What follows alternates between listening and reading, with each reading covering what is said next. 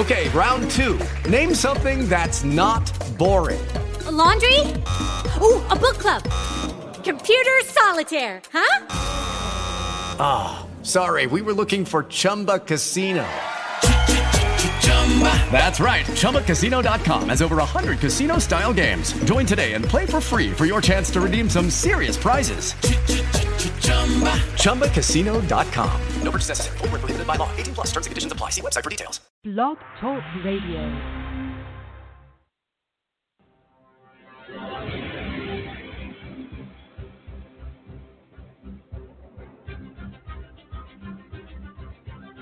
Ladies and gentlemen of America, this is AJC Radio, where we bring the message of justice all around the world. Tonight, we take a look at prison reform under the Trump administration. And I'll tell you right now, whether you like it or not, there's some action being done. And I'll tell you what, tonight, joining us, we did an exclusive interview with Diamond and Silk, major Trump supporters of the prison reform and the First Step Act. You're going to hear that interview tonight on this show as we take a look at prison reform turned upside down under the Trump administration. This is AJC Radio. We take off right now.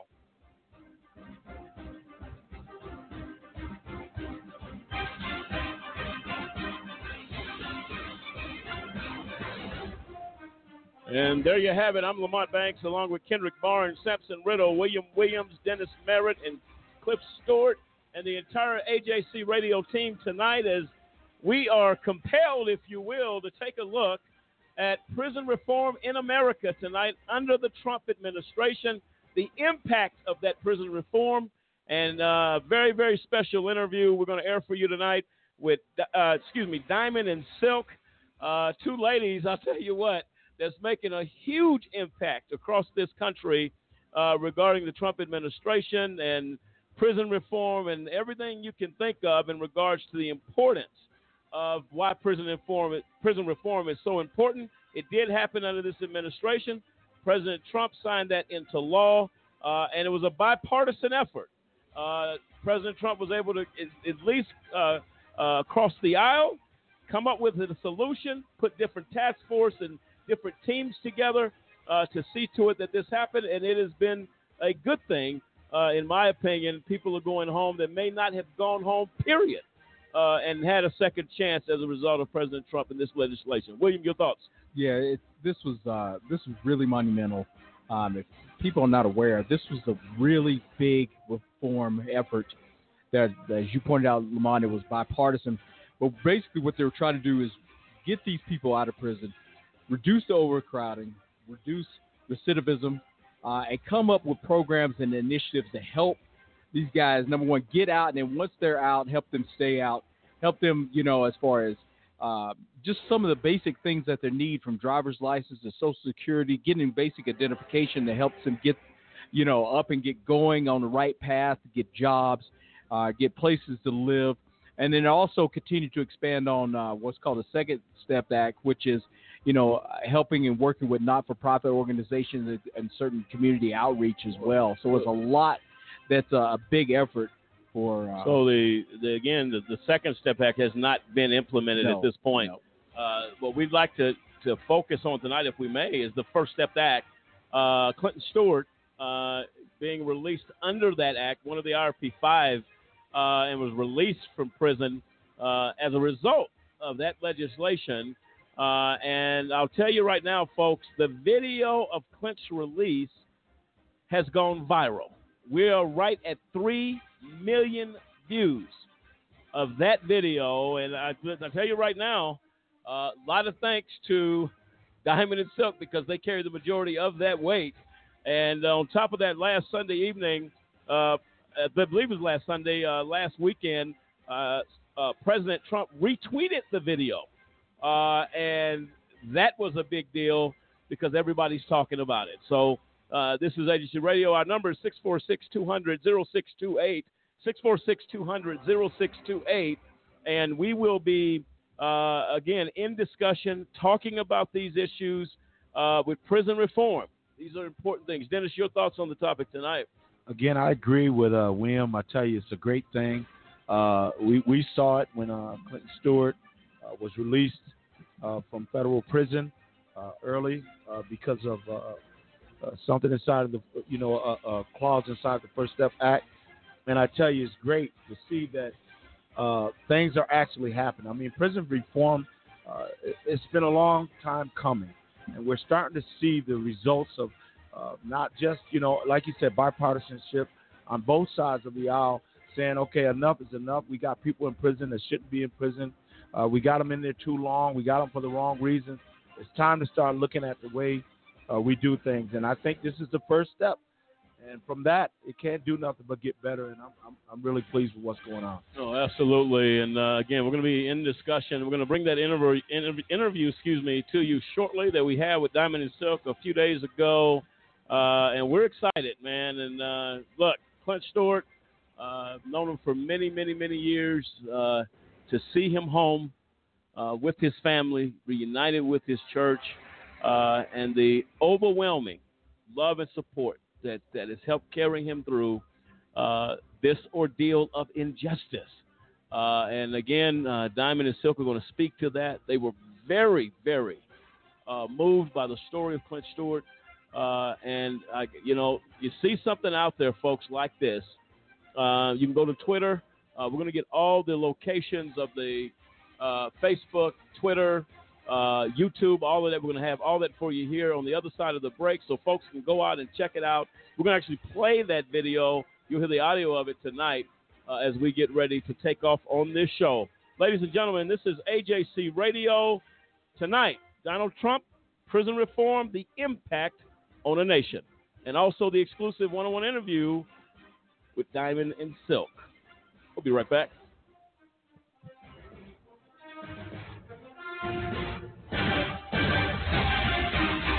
For a kid whose mom or dad is in prison, life is tough. Now, add a wrongful conviction to that, life just got a little bit tougher. Trying to explain to friends why mom or dad is not at the school play or at the ball game is something that no kid should ever be faced with especially if mom or dad is innocent. Ladies and gentlemen, get involved today to stop the epidemic of wrongful convictions. By remembering a just cause with a monthly, annual, or one time donation, you can help in the fight against wrongful convictions. Call a just cause today 1 855 529 4252. We seek justice for the children as they go to bed at night and mom's not there, dad's not in the other room to make them feel safe. Not because dad or mom did anything wrong, because justice could not be found. Join us for the children, for they truly are our future. Almost every day in the news, we hear stories about innocent people who are returning home after spending years in prison for crimes they did not commit. What you may not know is that their problems don't end once the limelight fades. For many wrongfully convicted individuals don't receive a penny for the injustice that they faced. Take the case of Floyd Bledsoe. He spent 16 years in the Kansas prison for murder and rape he did not commit. And while Floyd was eventually exonerated, he lost everything his family, his farm, and decades worth of income. Unfortunately, Floyd's story is not unique. Kansas, along with 17 other states, doesn't have a law to compensate wrongfully convicted individuals for the injustices they've suffered. And in states with compensation laws, many of those are woefully inadequate.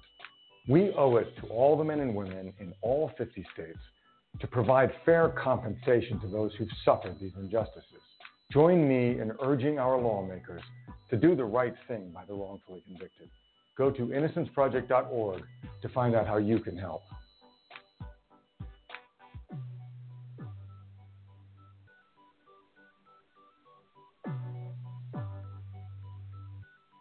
I don't have to tell you about the challenges we face every day. That would be like preaching to the choir. Yeah. Today, you have a chance to face the challenge of your risk for diabetes. My dad had diabetes, and one in four U.S. adults are at risk, myself included. If you're older than 45 or African American, that risk increases. So here's a chance to ask yourself what can I do? Talk to your doctor about getting screened and know what your options are. Learn more at AskScreenKnow.com.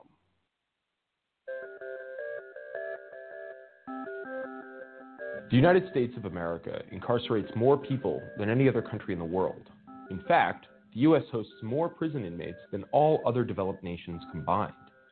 As of 2010, the world population was over 6.8 billion people, with an estimated 9.8 million in jail. This figure, compiled by the International Center for Prison Studies, refers both to individuals held in jail awaiting trial and inmates serving time after sentencing. So there are 9.8 million human beings on planet Earth living inside of cages that we know of. In 2010, the U.S. was home to about 309 million people, 4.5% of the world's total population, but housed 23% of the world's prisoners. So take a moment to think about what this means. It means we imprison more people than enormous autocratic countries like China. We imprison more people than Russia. Compared to the size of our population, our rate of imprisonment dwarfs our closest allies, like the United Kingdom, France, and Canada. As of 2010, there were over 1.6 million post trial inmates serving sentences in America's state and federal facilities. This number does not include those being detained pre-trial or those on probation. The most unique feature of incarceration in America is the large and active role of our federal government. In most countries, crime is reacted to at the local or regional level, whereas the American government finances and legislates a significant portion of law enforcement at the national level. State governments still do their fair share of incarceration, though. California and Texas incarcerate more than other states with over 171,000 inmates each. Florida is a close third with over 103,000 prisoners. But no single state locks up more people than the federal government with over 208,000 inmates. Perhaps the nickname Land of the Free, Home of the Brave, should be updated. Though I suppose you need to be brave to endure the highest likelihood of incarceration the world has ever known. Prisons are not what we think about when we think of America, and they shouldn't have to be. A free nation shouldn't imprison so many people, and a fiscally responsible nation can't afford to. With close to $40 billion a year in state correctional spending, the financial costs are obvious and staggering alone, but the human costs are often underappreciated. 1.6 million fathers and mothers, brothers and sisters, sons and daughters of American families are incarcerated. It's time for people to realize that the criminal justice system in America is desperately in need of reform.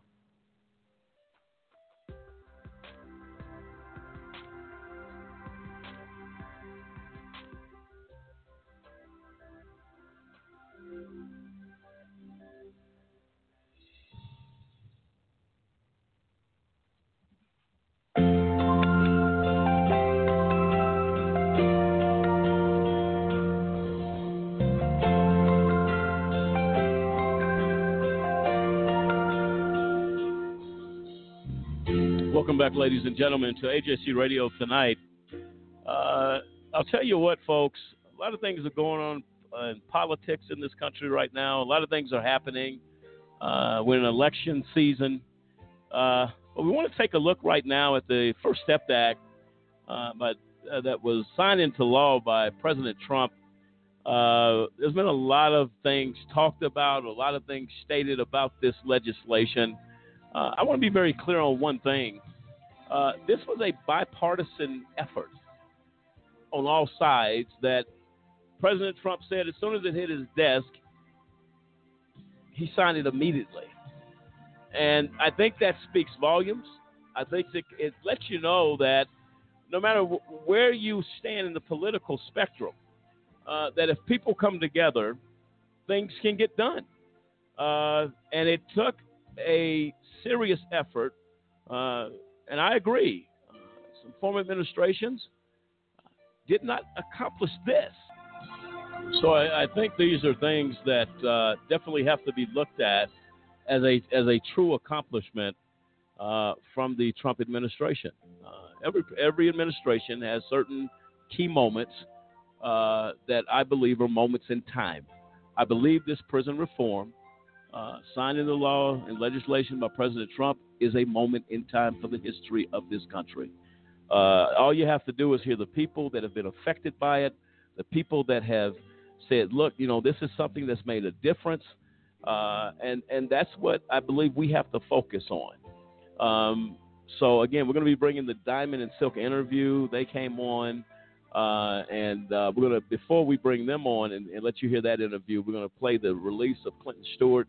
But right now, let's hear a little bit about uh, how this First Step Act has impacted uh, former inmates in this situation. Let's hear it. For decades, the criminal justice conversation has been a hard conversation to have, almost non existent. It was all about the political leaders uh, thinking about who can be tough on crime, who can lock up the most and throw away the key. It dehumanized. But I'm standing here today saying this is what a second chance looked like.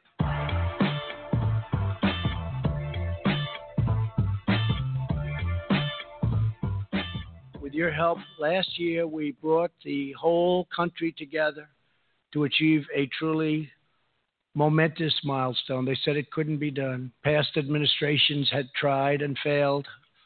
Some didn't try very hard, I will say, I will say that. But they tried and they failed. After years of waiting, we assembled a historic coalition, and it was indeed historic. We had them so liberal you wouldn't believe it, and so conservative you wouldn't believe it. And they got together. I said, How did we do that one? But it was a beautiful thing to watch. It really was. And we rallied activists and faith leaders and law enforcement and lawmakers alike. We worked across party lines very strongly. After all of the work and effort, we passed the bill, and I proudly signed it into law, the most significant criminal justice reform in many generations. My name is Tanisha Bannister. I was released after doing 16 and a half years under the First Step Act. And it was because of that act that I was able to reunite with my family. I want to thank all the political leaders that crossed party lines and stepped out of their comfort zone to make this happen. So many, like myself, have been displaced in the criminal justice system for so long. But I stand here today to say because of the First Step Act, we're able to move towards the second step. I want to thank the president for giving me another leash on life.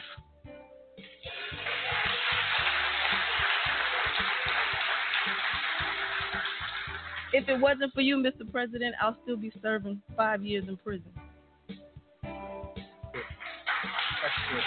and I'll be forever grateful for that. I just want society to know that this is one bright spot that we can stand on. That's not a issue that has to be forgotten about.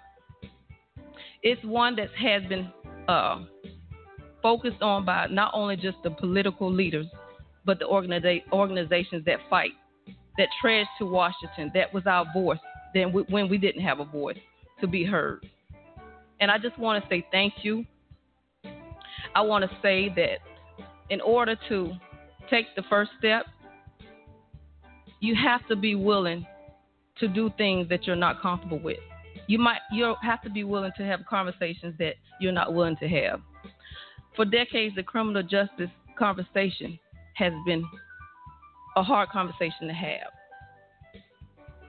almost non-existent it was all about the political leaders uh, thinking about who can be tough on crime, who can lock up the most and throw away the key. It dehumanized. But I'm standing here today saying this is what a second chance looked like.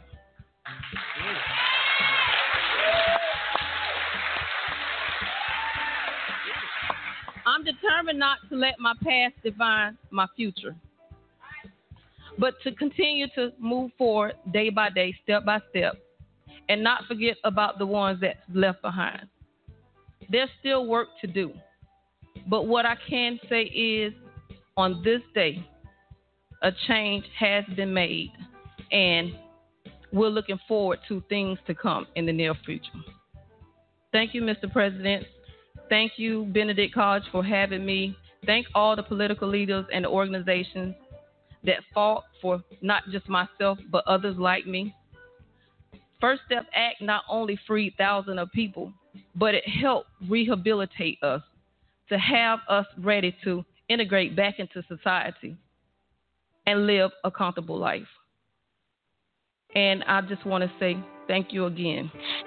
Being incarcerated, separated from my family for 22 years, almost 22 years, was one of the hardest challenges of my life.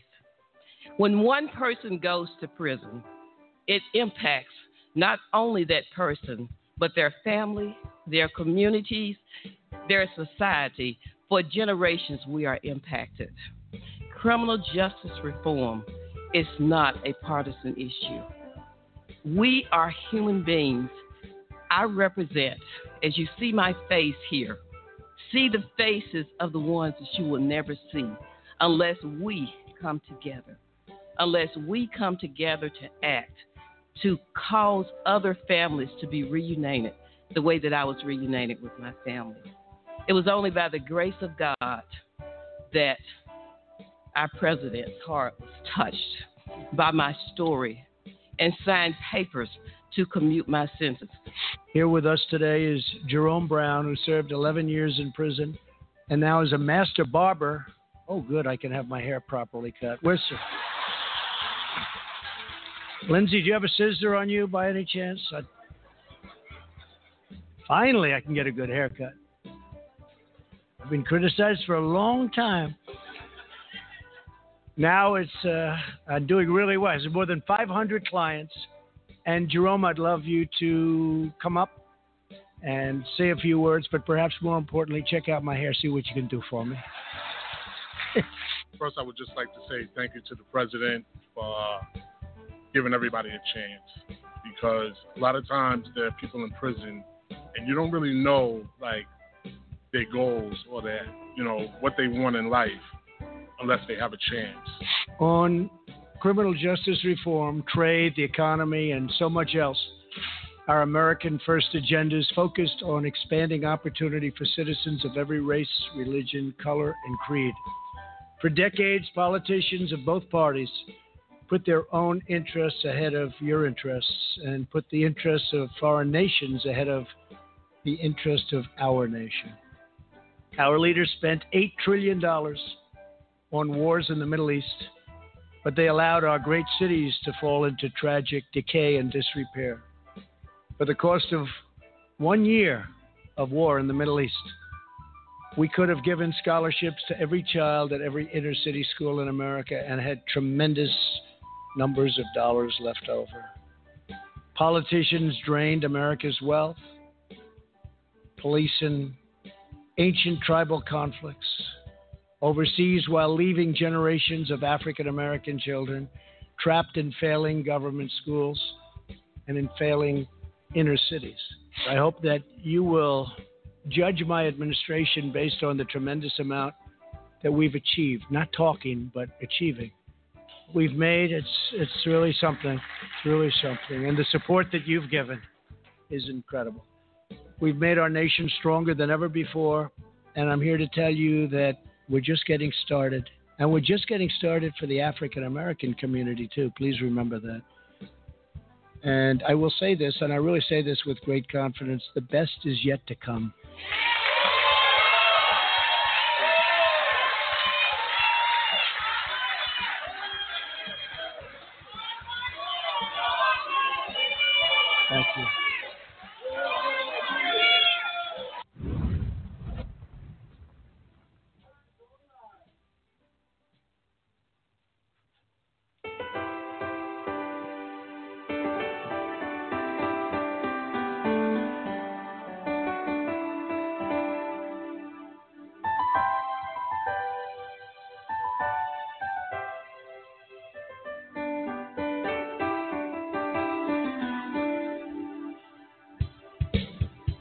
Well, there you have it. President Trump, inmates, former inmates, sharing an impact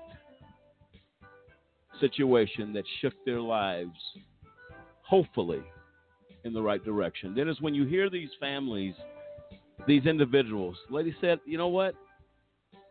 I'd still be locked up." The one lady, 22 years away, and the way the system was designed, going through clemency and commutation through uh, the Department of Justice, stacks upon stacks of applications, some being set at the bottom, African African American applicants, and even when under the Obama administration, when there was an issue at the Department of Justice to try to go in and see what the problem was with clemency and getting things done, nobody did anything.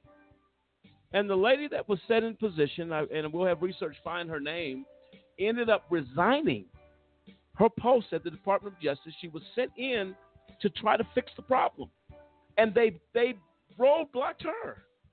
And my understanding was she showed up at the White House to say, "Look, I can't do my job here." So, at the end of the day, the actions of this president and saying, "You know what? I can pardon who I want. I commute who sentence whoever I want to do. With that comes criticism, whatever. Those tell that to the families on that at that White House behind that podium about being reunited with their families. Tell that to Clint Stewart, who was separated and multiple requests had been made. Make no mistake about it. Multiple reaching out to the former administration to see, to bring action, to bring this father home to his daughter? Nothing. Nothing was done. Dennis, your thoughts as you hear these families? It, it's awesome, and I, I mean, it's really uh, when you think about it and you hear the. Uh, I mean, they're so grateful. Mm-hmm because like you said you know a lot of uh, you know a lot of people have been trying to uh, get some type of reform moving and it's just been at a stalemate and, and, you know you couldn't get democrats and republicans to come together for you know pretty much nothing but to have this happen and then to hear hear from the people that were on the other end the recipients of this this this First Step Act. It, it's it's just awesome. And again, I can't. I have to touch on Clinton Stewart because, man, when you hear the cheers and when you see this man stand there and he's like, man, I'm going home. And that could not have happened had it not been for the First Step Act. And again, we talk about administ- the prior administration. I mean, come on, let's be real. I mean, a lot was pushed toward that administration to say, hey, you know, we got something going on. It's wrong. It's wrong. Can you help us? And and, and nothing happened. So again, we have to uh, give credit to where credit is due. And at this time, that credit belongs to President Trump and those by those, those senators and congressmen and women that came together, Absolutely. that stepped across that line and said, "Hey, we got to do something." That's that's where we got to say, "Hey, thank you." Thank you for what you're doing and what's about to happen. Who knows where we're going from here? Again, I'll requote Trump. He said, "It's only the beginning." So hey, and the best and the best is yet the to come. yet to come. Um, I'll tell you right now, folks. This is something that's critically important. Uh, you people may not find it important where injustice has not visited their front door, but I can tell you right now, uh, this is a, and that's why uh, this is what we call an impact. To see a daddy walk through a front door and see those kids when they had no opportunity and it looked hopeless that they would ever see any type of justice. This is what we're talking about. This is about uh, what America is about, what it should be about. And uh, the justice system, President Trump has been vocal regarding the criminal justice system, that it has been broke. We've been singing that song a long time. Right. Uh, that's not a new song. Uh, that they would consider that an oldie.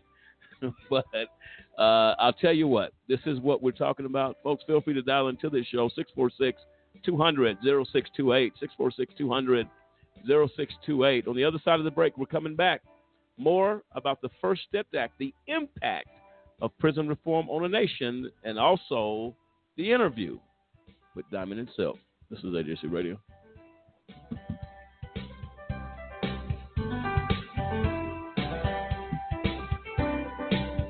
Do you know anyone who's been sent to prison who's innocent? The United States is experiencing record numbers of exonerations in cases where people were wrongfully convicted of crimes they did not commit. If you believe that no one should be sent to prison for crimes they didn't commit, there is something that you can do today.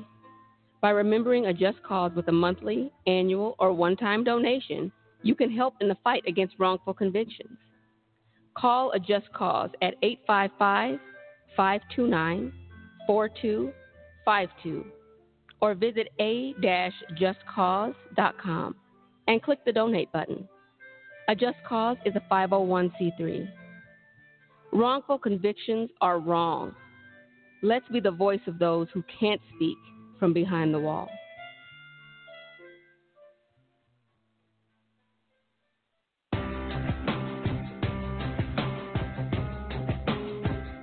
How often does our justice system get it wrong, convicting innocent people of crimes they did not commit?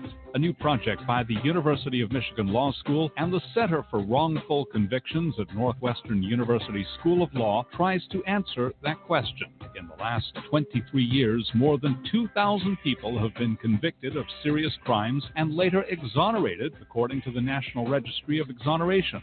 By far, the largest segment was almost 1,200 defendants falsely convicted because of large scale patterns of police corruption, generally in drug and gun cases. Of the remaining 873 defendants exonerated, nearly half were wrongly convicted of murder, and of that group, 101 were sentenced to death. On average, it took more than 11 years for a conviction to be set aside. Why does the justice system get it wrong? In homicides, the biggest problem is perjury and false accusation, most often by supposed eyewitnesses. False convictions in adult rape cases are primarily based on mistakes by eyewitnesses, while false convictions in child sex abuse cases are often for fabricated crimes that never occurred. 2,000 exonerations may seem small in a nation with more than 2.3 million people behind bars, but there are far more false convictions than the report contains. Most false convictions are never formally challenged, and those convictions that are successfully overturned receive little or no attention from the media, according to the report's authors.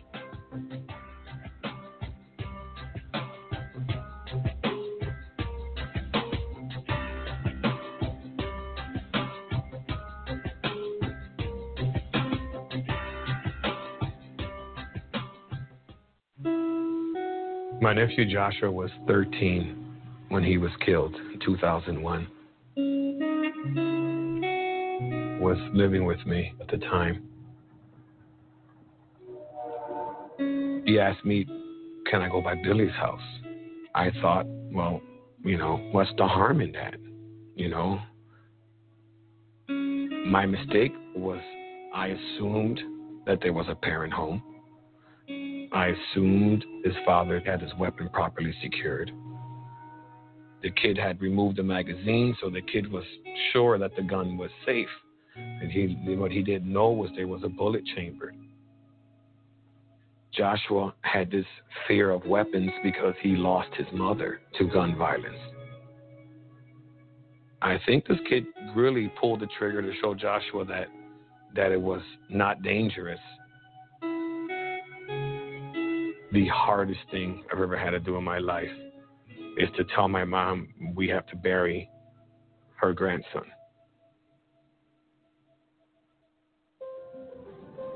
The pain was so great.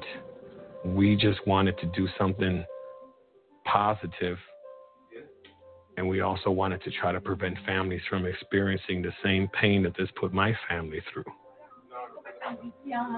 We began working with the End Family Fire campaign. Family Fire is the accidental shooting of a family member with a weapon that was improperly secured, improperly stored. It's a difficult conversation for people. You don't want to ask or say anything to your neighbors because you don't want to offend them. But there are important things we should know. Where are they going when they play? what is the environment of that home? We have to understand that children are inquisitive, they're curious.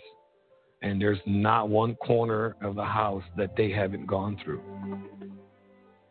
If you're a gun owner, you have to make sure your weapon is inaccessible. It will save the family from the pain and the trauma that my family's put through. Because once that happens, it's forever. And if I could prevent one family from experiencing that, then his life will have some purpose. Diversity is a huge part of our society. We need it. It's instrumental, invaluable. If you leave out certain people, you then in turn really limit creativity and society's ability to solve problems. That's what we can do in the next four years. Our world is not singular. There are so many voices and experiences that deserve to be heard and expressed diversity is really the key to life. Without diversity, life becomes stagnant. It acknowledges and values the importance of everyone, which makes us as a country even better. Martin Luther King, he had a dream. It was for everybody to be united. To stand up for freedom together. Without diversity, there's no progress. And that's what black history is. Black history. More than a month.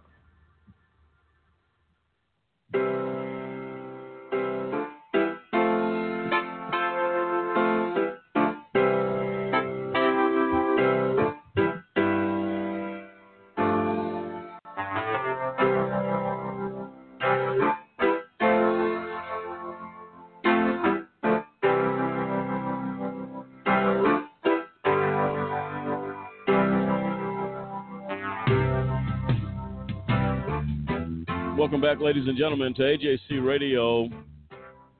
Tonight, dealing with prison reform, the impact of the Trump administration really affecting lives. Uh, you heard from some of the inmates, former inmates, uh, who President Trump gave a second chance to, but took a first step uh, in starting a new tomorrow uh, for these individuals. Not enough can be said about it. Uh, we go back and forth as a country, as a nation, uh, in the world of politics, business. Everybody has an opinion. One thing is clear that needs no opinion that families that were separated from their loved ones as a result of incarceration are now reunited. It is my belief that in this country, the story of redemption is what America's all about.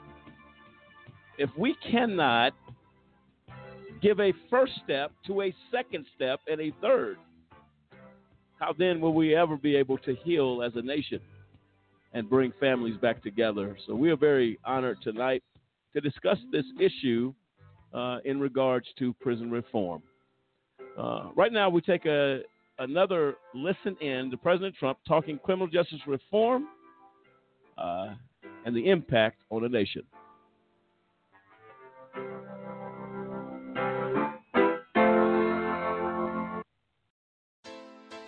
President Trump made his first official visit to a historically black college or university Friday. It at the 2019 Second Step Presidential Justice Forum at Benedict College in Columbia, South Carolina. Mr. Trump touched on everything from the First Step Act to the impeachment inquiry. He emphasized his commitment to ending injustice in the country.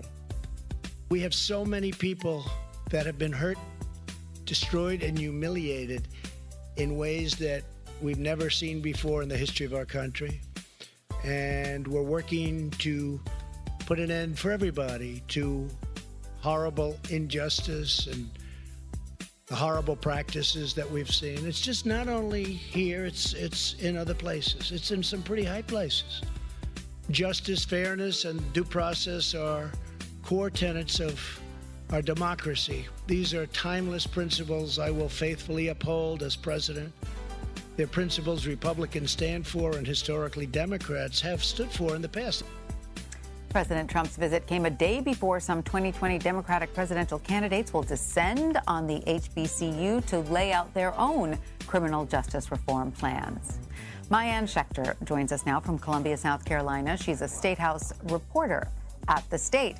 Maayan, thank you so much for being with us. So, this event was originally billed as a forum featuring 2020 Democratic presidential candidates and President Trump. How did that format change?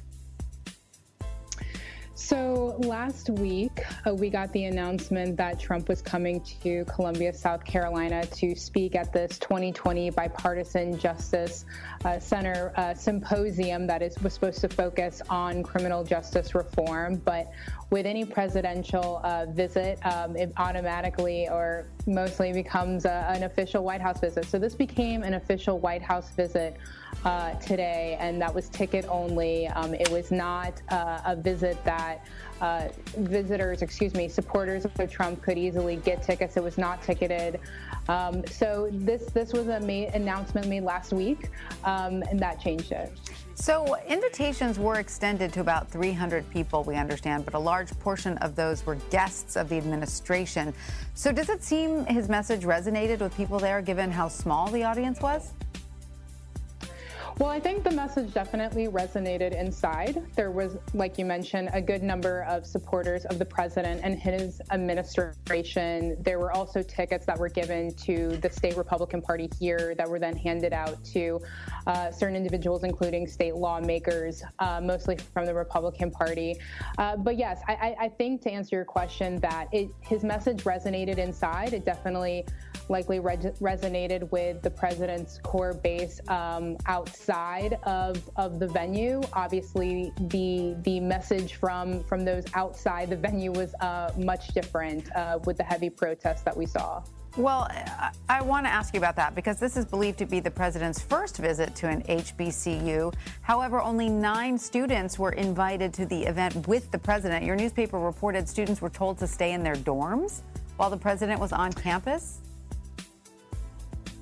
Yes, and, my, my one of my colleagues, Lucas uh, Daprile, wrote about that. Students were uh, who were not invited were told to to stay inside or not to be on campus, mostly because of, of security reasons. But yes, so the school um, was able to invite uh, nine students. Unfortunately, only seven could attend because two had ROTC training at the very same time. Okay, interesting. So, how then did students in general there respond to the president's visit?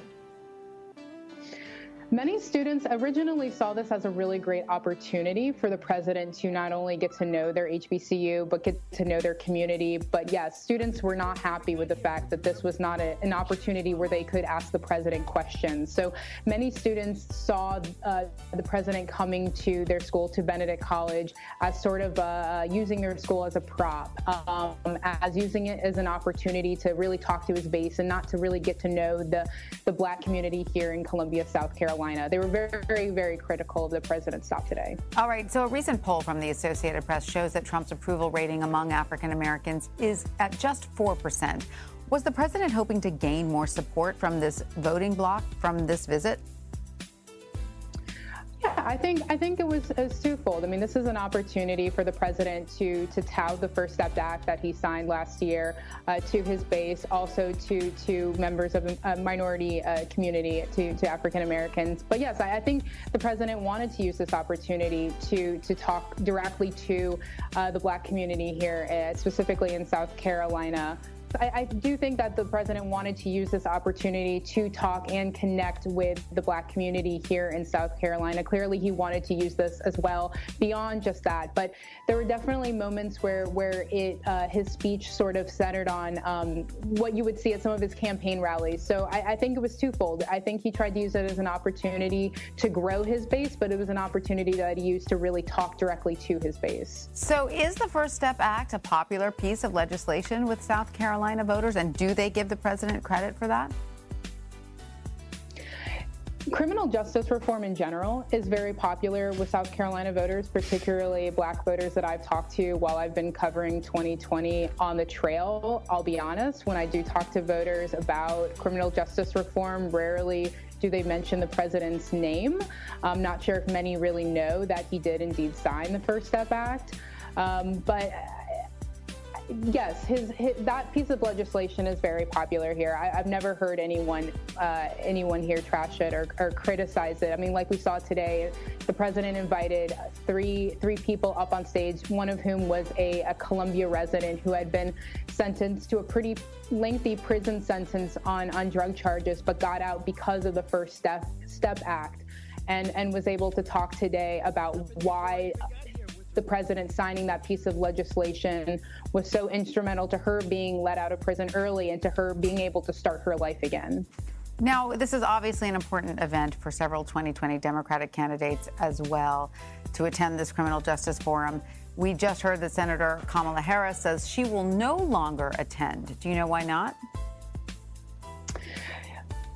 Kamala Harris has, has clearly not been happy with, with the president's rhetoric even before today. I think the president, what the president said um, up on the stage was she did not appreciate. Uh, I know she also jabbed the president for his uh, uh, being a recipient of a uh, Bipartisan Justice Center award that she herself has received. Um, clearly, we know that Kamala Harris is not a fan of the president, and uh, she will. She actually will be hosting, or she'll be. We're not totally sure on the details yet, but she'll be uh, speaking with Allen University students tomorrow instead. She'll still be in Columbia. We just don't exactly know where. Um, and Allen University is the uh, is an HBCU that's directly located next door to Benedict College. All right, Maayan Schechter, thank you so much for joining us. Thank you. I appreciate it.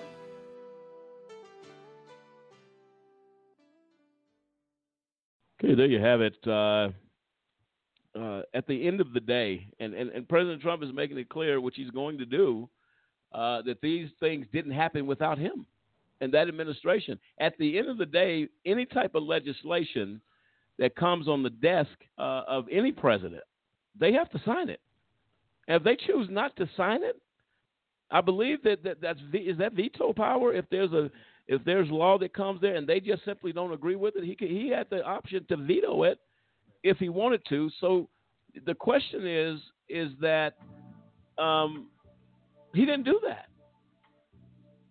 that says a lot, William. I think that says a lot. Yes, it does. I mean, you know, we've, as you pointed out, you know, we've gone through, you know, a lot here. But when you have a piece of legislation as as a country, sorry, but as when you have a piece of legislation like this where it does cross the aisle, and and people have known for a long time that our judicial system needed to be reformed, and this came along, and it was an opportunity to bridge the gap of all the differences that that we've seen.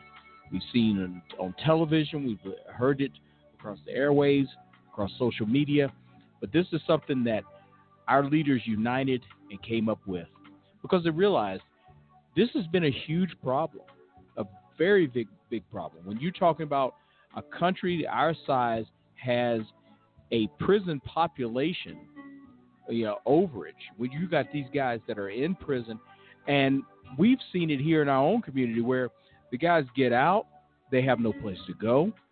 They're oftentimes they're turned to shelters, or, or and there are halfway houses and things like that. And then they're they're looking for opportunities. They're looking for chances. There's a lot of a lot of companies that don't hire those that have uh, convictions, and so they need some kind of resources, some kind of avenue out there to find help. And so, you know, that's what the First Step Act was, you know, has started and brought, you know, to light this opportunity. Well, I'll tell you what, it is something. Cesar, did you have something? Uh, yeah, I was actually just sitting here looking at some of the numbers that um, that are associated with the uh, the First Step Act that that President Trump uh, basically signed into law. I mean, we are talking like thousands of people having their redu- their sentence reduced, and it's retroactive. It's going back. We're talking about in excess of like 2,500 sentences that are being reduced. El- elderly um, people that have been convicted that like I'm looking look at like 394 of them they got released to be finish out their term at home. You know, not on, on top of you know the hundreds of people that are getting released. You know, I mean, it's just it's amazing that you know, like we've all been saying, that people cross uh, party lines to make this stuff happen. You know, I mean, there's been time and time again where it's been a lot of talk. You know, we've heard about it. I've heard about prison reform my entire life, but never seen it go into action. And now here it is. You know, I mean, like him or not, President Trump made this happen. You know, he, the legislators, like Dennis was saying earlier, the congressmen and women, the senators, they came in, they did their part, but he signed it into law. And you mean, well, and and by no means, uh, make no mistake about it. Uh, it takes a little bit of politics to run this country, uh, and it doesn't matter what side of the aisle you're on. Eventually, you're going to have to agree on something to get something done. Uh, this was a major issue when we, we are in a time in this country when neighborhoods, low income neighborhoods, and uh, predominantly minority neighborhoods lost confidence that there was ever a better day coming, uh, where people are being shot and, and, youngsters are being killed on the street, not by all law enforcement, but by some bad apples in the bunch, if you will, taking lives. So to bring some sense of hope back uh, to these neighborhoods and I can't, I mean, I can't imagine because of what happened with the IRP 5. This was something that the injustice was so horrific. The loss of Lawana Banks Clark as collateral damage of injustice. the Christmases, the birthdays, the time lost with your loved ones, with your church community. Nobody understands it. Nobody understands except you live it. I can tell you tonight, we have lived it. We fight for justice for these families, but also those that we may never meet we fight for justice. And it's important that we understand there's a high price on injustice. Price is too high. Uh, the pain is too severe. The sadness when a loved one is separated from mom, dad, sister, brother, father, son, daughter, we must fight for justice. And I am grateful tonight, President Trump, what he has done, our members of Congress who came across the aisle to say we must make a difference and work collectively to make that difference happen. The other side of the break, we're coming back. Diamond and Silk, that interview, Clifton Stewart's release audio of that moment that shook social media by storm. This is AJC Radio. We'll be right back.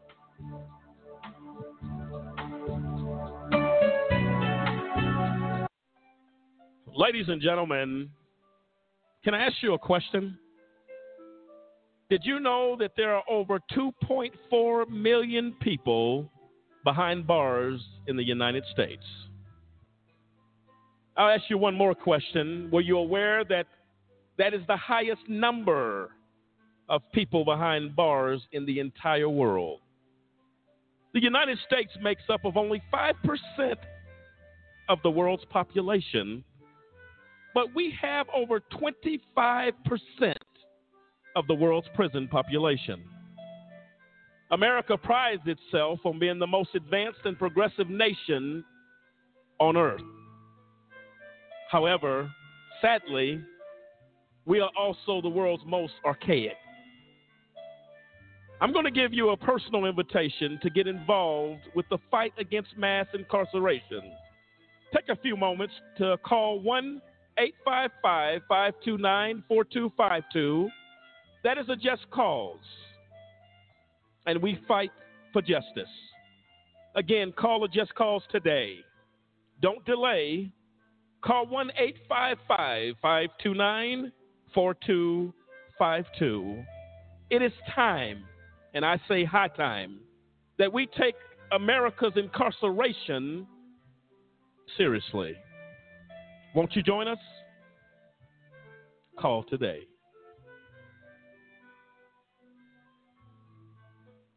Black History Month is huge. It's a way for us to reconnect with our history. Continue to celebrate and acknowledge the immense amount of contributions that Black people have made. Black History Month is a celebration of culture. Another opportunity for everyone to remember that we're all human. And to have a month that reminds people that black history is American history. More than just having names and numbers and dates that are in a book. To remember how important it is to be black. I think that the important Black History Month is that if you don't know where you came from, you're not going to be prepared for where you're going. We all stand on the shoulders of somebody else. If I stand tall, it's because I'm standing on the shoulders of those who came before me. Black history. More than a month. Here are 50 white guys. Here are 50 black guys. Here's how many white guys can expect to go to prison in their lifetime. The chances amount to 1 out of 17. Now, here's how many black guys can expect the same thing. The chances are 1 out of 3. Why? Lots of reasons. It's complicated, but one thing is clear there's racial bias at every level of the criminal justice system. When blacks and whites commit the same kind of crimes, blacks are more likely to be arrested. Once arrested, they're more likely to be convicted. Once convicted, they're more likely to serve longer sentences. Look at the numbers in America's so called war on drugs. About 14% of American drug users are black, as are about a quarter of drug sellers. Yet blacks are 34% of the people arrested for drug crimes. And those convicted of drug crimes, 46% are black. By the time we factor in sentencing, there are actually more black drug offenders than white ones in state prisons and in federal prison. In the end, the incarceration rate for drug crimes is 10 times higher for blacks than it is for whites. These are the facts. Racial disparity in America's war on drugs is one big reason that one out of three black men can expect to go to prison in their lifetime.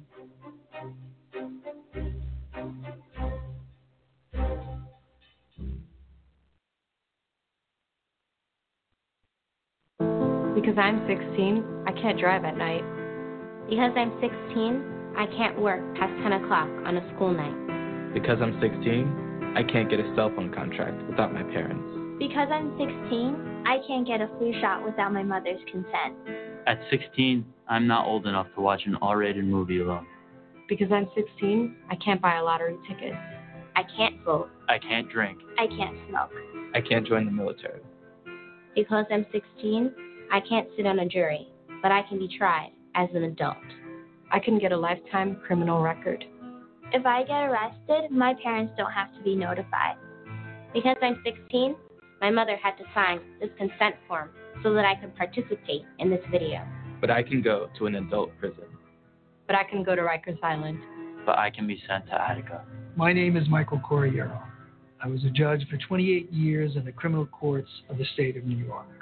New York is one of only two states in the entire nation that automatically tries children as young as 16 as adults. We need to change that. Last week, my father sent me to my room.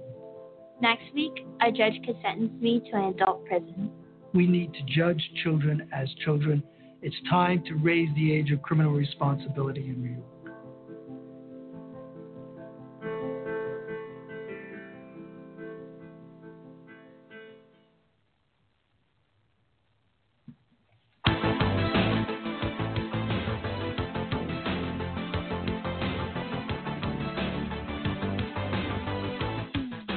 Welcome back, ladies and gentlemen, to AJC Radio tonight. Feel free to dial in at 646 200 0628. 646 200 0628. Uh, talking about prison reform tonight, the Trump administration turning really the prison reform world upside down with legislation signed that has brought folks home to their families.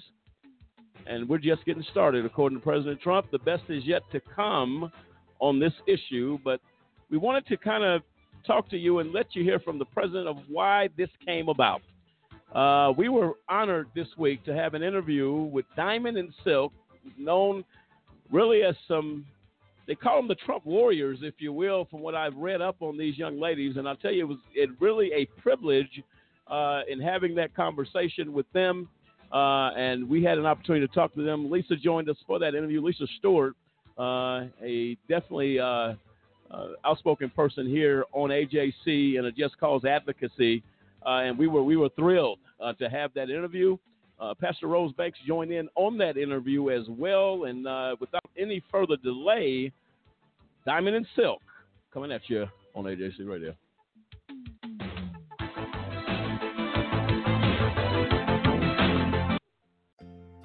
Hello. Hello there. Good morning. Well, I was getting ready to say good morning, good afternoon to you.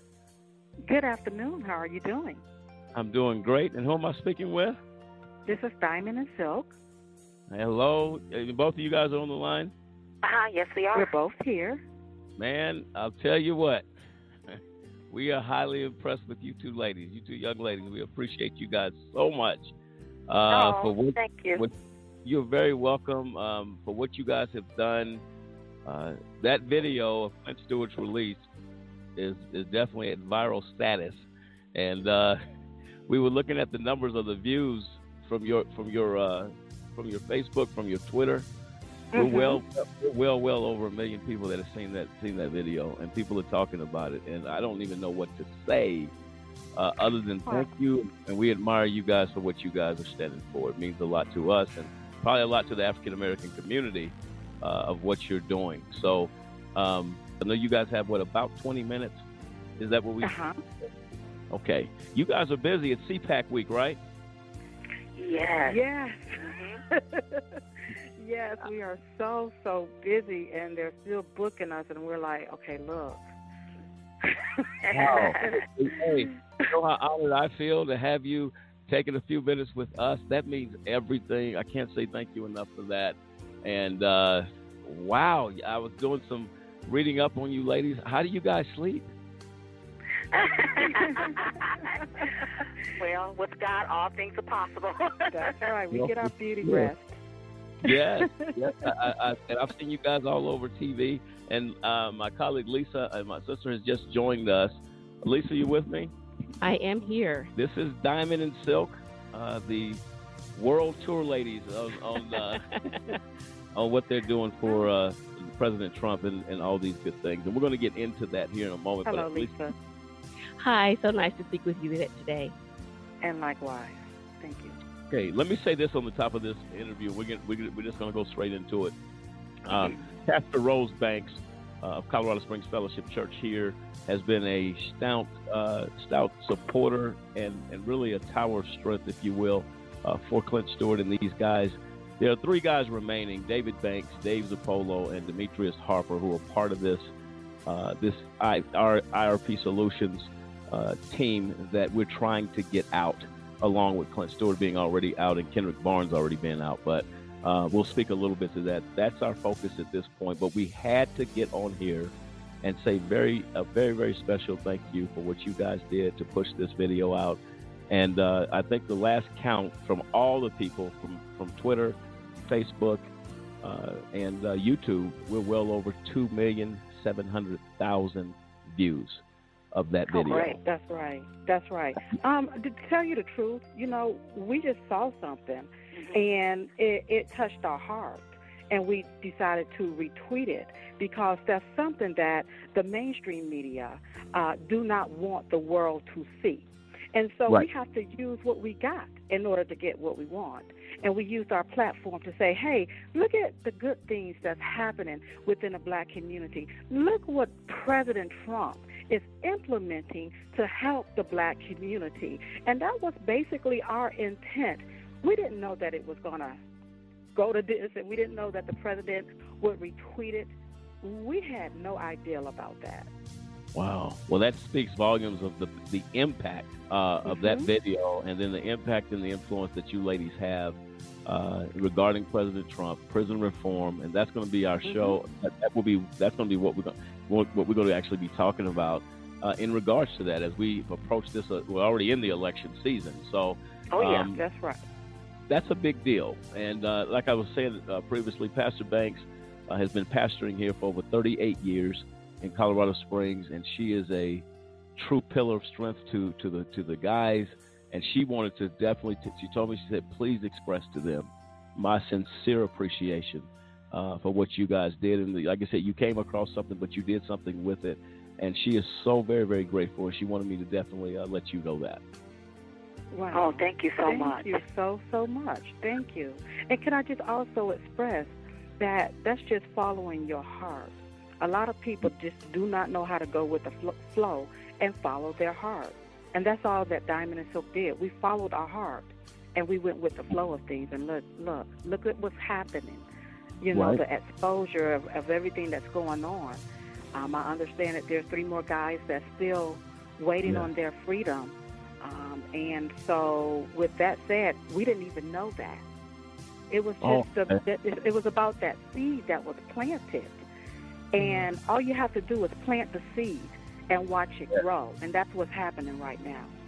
No, for sure. And and I'll tell you what, uh, the other three guys have endured. They're approaching eight years right now on an 11 sentence. Uh, what I'm going to do, the email that I do have, um, how we were able to get in touch with you. Is it okay that I send information about and send you their names? And uh, I'm considering at this point to maybe uh, sending some type of message out via social media about these three guys. And uh, I'd love to, I'd be more than happy to send that to you guys. And maybe if you wouldn't mind, push that out uh, as you guys did this one. That would mean a heck of a lot to us because they're all part of the same fight for justice. Uh, so they're all the stories are both related. And uh, I mean that's a long time. And I'll share this with Well- you, Diamond. Go ahead. I'm sorry. Go ahead. The best thing to do is to go ahead on and you start it. You plant the seed and you push it out wherever you need to push it out, and then let it do what it needs to do. Now you're more than welcome to send us a link to you know wherever it, it is Sure. at on your social media. You know. Yes. L- let me ask you this here. So the other three guys is locked up. Yeah. Um, I think this, this is some penny ante stuff. Some bias is Say that again. Why are they locked up right. Well, here's what's crazy. These guys were IT professionals or IT professionals, uh, developed some software to keep America safe from terrorist Okay. acts. And basically, this software was something that the Department of Homeland Security had never seen before. They were called to Washington, courted out there, showed this software, and they said they had never seen anything like it. These these uh, guys came together, brought made this software happen. I think they were getting ready to be put into the budget for over $100 million after Okay. they had implemented the software. And all of a sudden, I think it was about two weeks later, the FBI came into their business, said, We want to see financial records. Never Oh. looked at oh. Yes. Oh gosh. Excuse. Oh, please, please forgive me. No, um, you're fine. Okay. No, I know what's I, I know what's happening. Right, uh-huh. right. Yeah. I see this exactly is, what's happening. This is the stuff that ticks me off. Yes. when it comes to our society Mm-hmm. and when it comes to black men or women creating something. And when they create something that's better than Mm-hmm. somebody else, now we got to put you under all of this scrutiny. Exactly. That's what happened. And then they come in there. The, listen, the financial records is right in the middle of the floor. Go ahead and take a look. They had nothing to hide. These are these are respectable men, God fearing men, church going men in their community. And they come in and you know what they did? They mirrored every computer trying to find that software, copied every hard drive. When they didn't ah. find it, they Trying came to take their stuff. Exactly. Yes, Exactly right. And you know what, what? What it took my mind to was President Trump making the point when he's calling out the FBI. And again, we know we got mm-hmm. we got good people in the FBI. So let me say that good people are there. But for those that are not good, that's what President Trump has been calling out. And you're like, wow, look at this. And then you come up with some trumped up charges, mail fraud and wire fraud, that sticks in any case that the FBI wants to bring. And these guys get locked up, taken away from their families. Uh, it was a nightmare. These guys had never been in trouble with the law a day in their life. Oh my goodness. And what it boiled Professional, I don't understand our society, and especially when it comes to our black men, why they are trying to they emasculate. Uh, and I tell my black men, if you only knew your power, see, because if you wasn't powerful, they wouldn't try to stop you at all costs. That's right. Uh-huh. See, Yeah. if you was a drug addict, if you was selling drugs, that would be glorified and celebrated. But because you got some genius here, sit here, okay, we're gonna put this together because we can do this and that. You know, you know what type of, you know what time it was. What time it is? That was because. So, But hey, let, Oh. go ahead. not Go not ahead. trying to make this about race. What color are the other gentlemen? Well, they, they were Oh, it's about race. Oh, it's about race. They were black, and then you Oh. had one. You had one Italian American. He's a white guy from the East Coast, uh, but uh, Mhm. Dave Zirpolo. Well, you know how that works. If you're Yes, hanging yes, with blacks, Uh, well, we Mhm. don't we might well count you as a brother too. And you know what? That's that one drop. That's that You one know what drop. Go ahead. Dave, Dave Zirpolo, he was not originally a part of what they were doing. What they were they were going after strictly the the African American men, and then Dave Zirpolo uh, presented something in defense of these men, and then they threw him in the boat as well. Right, right. That breaks And- my heart. Oh, And Diamond and you all, this that is- breaks my heart so bad. listen to this one. No, no, please Oh don't my do that. God. I don't want you upset like that. Oh my gosh. But I will that so, that is so so sad. Um, the deal is the deal is this. You know, this is something that we've been all of us been going through, even down to Diamond and Silk, with us being a brand. And Right. for someone to come along, and, and typically it's a white man or a white woman, to say that I made you. It's because of me that you're this, this, Right. and that. Or to even try to destroy what you created. Right. You know, with your sweat, Right. blood, and tears. He was about to get probably a contract. Yeah. And then Oh, no, somebody came and messed that Yeah. up. Yeah. Yeah. Men take it away from their wives, their family, their kids. kids, yeah. That breaks my heart, and that's why I keep telling black people it's time for us to wake up. Yeah. You have to wake up. You have to see this. These Yeah. liberals do not give a darn about us because they put everything that is damnable to our health, to our livelihoods in place Mm-hmm. to mess us over. See, if that was some white men creating that, they would have gotten a contract. Let's call it Mm-hmm. Oh, like yeah. we see it. Oh, yeah. But because these were some black men with our Italian man, uh-uh, no, no, no, no, no, they got to go get that. And that's what this was about. Bias Well, is some- injustice, Well, I got something to and it breaks my heart. Well, listen to this. This may break it a little bit more. I don't mean to do that. Uh, but let me share this with you really quick why this is so important to us to bring these three guys out. David Banks um, uh, has had a sister, Lawana Banks Clark. Uh, we lost her a year ago uh, this past November. She was taken suddenly with a brain clot. Um, Mm, family very, very brain. Here's the problem. David Banks, um, who is my brother, uh, that was my sister uh, who passed away. Um, Mm-hmm. They tried. These are model people that have been in prison all this time. The, the BOP says, "Look, we'll let you go uh, home. You qualify." This is what the website says. When we tried to get David Banks to be allowed to come to the funeral, he was denied by the warden, which was only about what, Lisa, forty minutes away. Yes. 40 minutes away, and he would, he was not given the right to, to even say goodbye to his sister. Lost her as a result of this wrongful conviction. They refused him that. Uh, and on the other side, like you said, a race thing, absolutely, because we found out later that other people were given what, at least a three day like They- they weekend give- furlough. Yeah, they give three and four days. Not for death now, for recreation. But they refused Wow. David Banks to bury his sister. Lawana Banks Clark was a, a stout uh, uh, uh, advocate with this organization. Uh, had been on Mm-hmm. trips from Washington D.C. with us.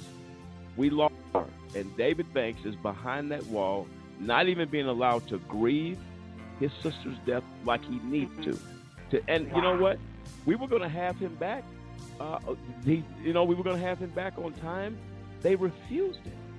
And this is why our push is so important for these three guys who have been away from their families, away from their church communities. And and the pain, as, as you said, this breaks your heart. It's breaking a lot of hearts here because that is Yeah. why we talk so long of what we're doing. Uh, I intend my attention, Diamond and Silk, is to push this interview. If you guys are okay with it, I want to push this interview exclusively alone as well as play it on our show so people can hear the truth of what's going on within Oh, this city. absolutely, definitely. Well, let me ask you this question: Did they did they apply for clemency or pardon with the Obama administration? Yes, yes, and as the as some of the people that picked up this video have said, Obama did absolute federal judge. You know, I'm sure you guys are familiar with Hurricane Carter, right? Uh huh. Hurricane Carter.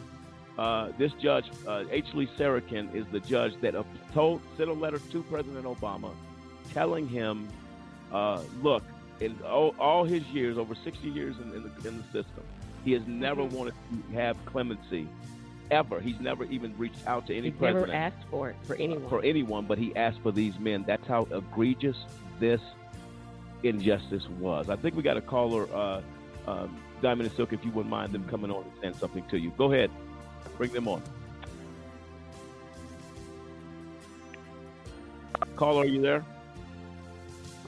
Yeah, I'm here.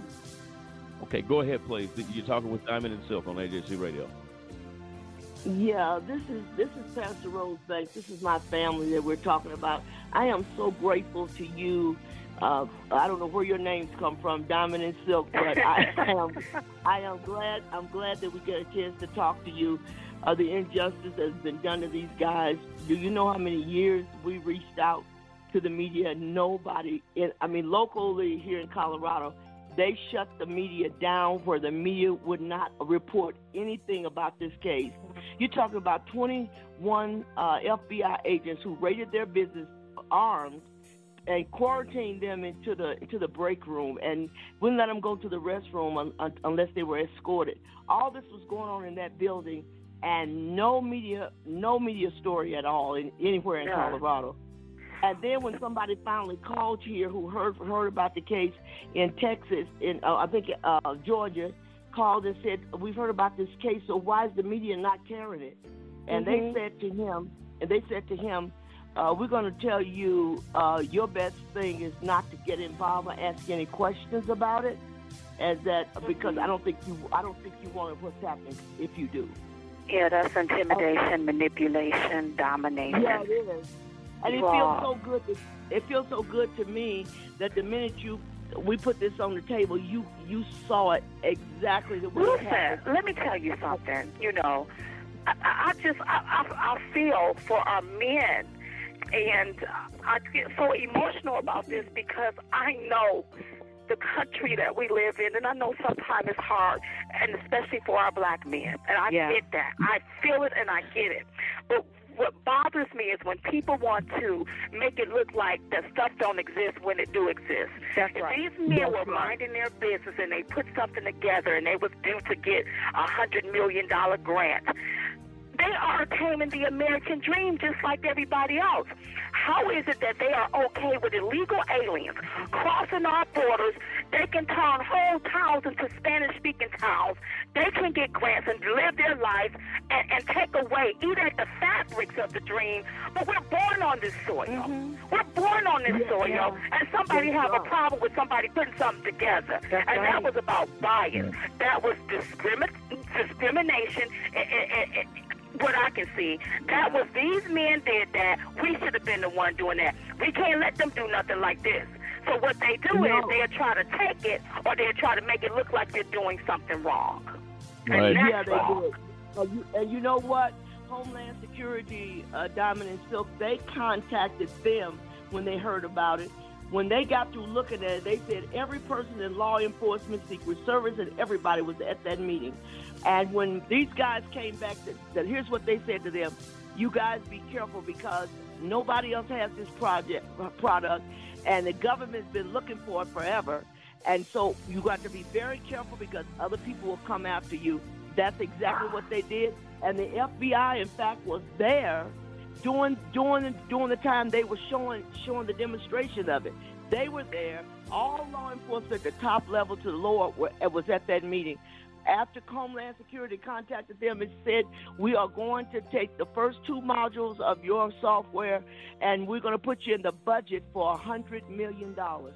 Two weeks later, two weeks later, the FBI raised that business. And Obama didn't step in. He didn't see this. Well, didn't no, nothing. no, he didn't. He didn't. And you know what? Judge Sarokin is a highly recognized federal judge who sat on the bench for many, many years and was in law enforcement for 60 years.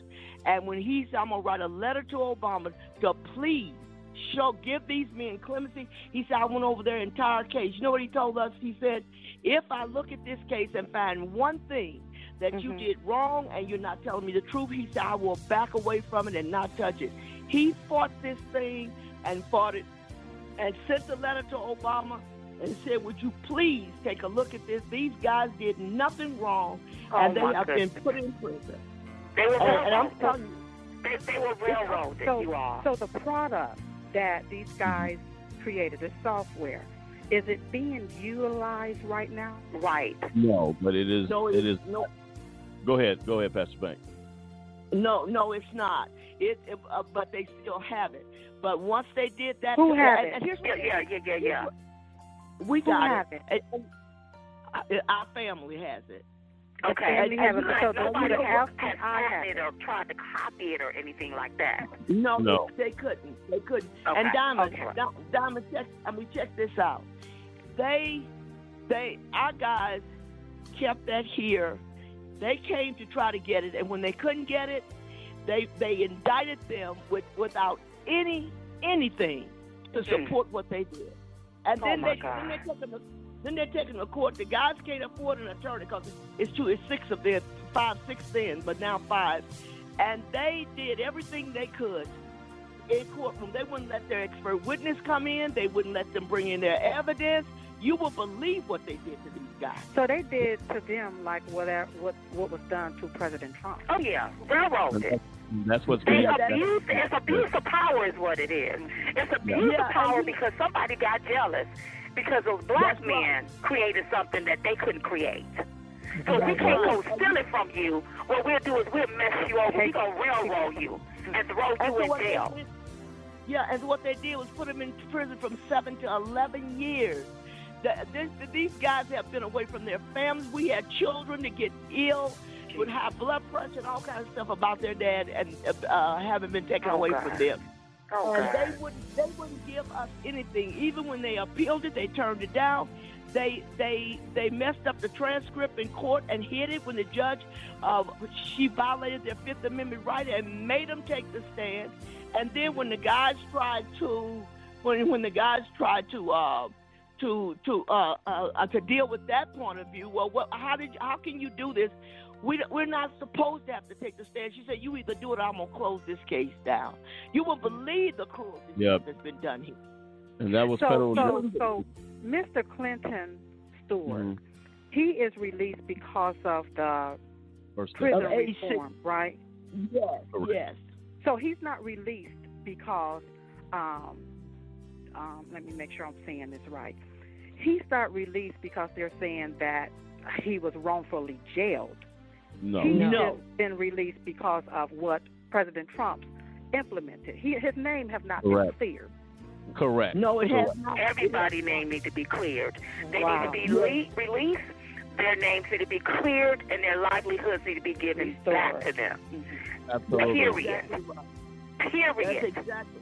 Yeah. Because this yes, is you're right. injustice at its finest. But but It you know is. what, uh, uh, Diamond, Diamond itself, uh, the fact that President Trump is the only person in the office that didn't mind stepping on it and, and calling it out for what it was. And while we had an African American president who could care less, and the, the, the American people and black mm-hmm. people in this country better wake up to the fact Obama did nothing for the black race. He mm-hmm. did not. I- Listen, I agree with you. The only ones he did something for was for the elites. He ran on hope and change. We was hoping something was going to change, but nothing changed. But he made out with a lot of change while all of us got shortchanged. Mm-hmm. Because remember, he went in that White House poor, and now he's filthy rich. That's right. Understand that? So, so, so. But if people can't see it, shame on them. But when you look at now, see, this is clearly to me. This that that that seemed like some white supremacy to me. That's right. Whenever you take and you railroad somebody mm-hmm. and you take away their livelihood because you jealous, mm-hmm. because you envious, because you couldn't create it. Mm-hmm. Yeah, they do it all the time. Yeah, uh, that, that's what we got to call out, and that's why I love President Trump. And that's why even when he was, they were trying to railroad him, I didn't have a problem with calling it out. We living through the new Jim Crow day, you all. That's right. This is just what it is. And shame on Obama for not looking out, especially for black people. That's Shame on him. Now listen, if you done something wrong, you do need to be locked up. But if you ain't done nothing but you created something, and you was gonna get a grant to have Homeland Secu- Security to, to secure our country, and all of a sudden somebody don't like that because they want to get Right. it. That's wrong. That's Yeah. railroadment, and somebody need to be held accountable for it. What was It's our question? truth. Yeah, and you know well, what? you know what? I, Go well, ahead, I Pastor. thank God for I thank God for you, uh, uh, uh, uh, Silk and Diamond. I appreciate you listening to us. We couldn't get nobody to hear us for years, no matter what we did. And our guys must have, the guys here took about 50 different trips to Washington, pleading on the Hill, and still we got nowhere until Oh, finally. gosh. Until finally we came with uh, with the Republicans on, on that side. That those are the people who kind of picked it up. Yeah, I mean, it's just like whenever we were being censored um, on Facebook. Democrats they could care less. They said we what we were doing was uh, calling this. They called it a hoax. Is what they did. They said we were lying about it, but it was the Republicans that allowed us a seat at the table to come there and tell what what was going on. Not the Democrats. The Democrats in Congress. Those same Democrats that talk about no justice, no peace, and equality for all are the ones that try to destroy Diamond and Silk for making a dollar too much. Oh, but That's this right. But I they're see them brought First Amendment. on That's right. social media. That's right. So, so I get it. I understand it. But enough is enough, and Yeah. it ends today. It ends today. So we got to start figuring out how we gonna advocate. We need everybody released. Mm-hmm. Everybody right. got caught up in this foolishness. Release. Their names need to be cleared, Yeah. and their livelihoods need to be given back to them. That's Because they right. done missed out on their children's lives. They done missed out on their wives. I mean, you see what I'm talking about? This, no, no, no, no, no, no. We need to get this. We need they, somebody need to right a wrong here. That's right. Is what ASAP. needs to happen. Yeah. No. It needs to be done And ASAP. President, and President Trump is the only man who can do it. He is the only man that can do it. You know what? For so long, people, everybody, and you're under the sound of my vo- voice, we, y'all, because we changed, we switched our party, have been conditioned to vote one way. Mm-hmm. And sometimes you have to get out of your comfort zone. That's You have to think outside of the box. And that's what Diamond and Silk did. We started thinking outside of the box.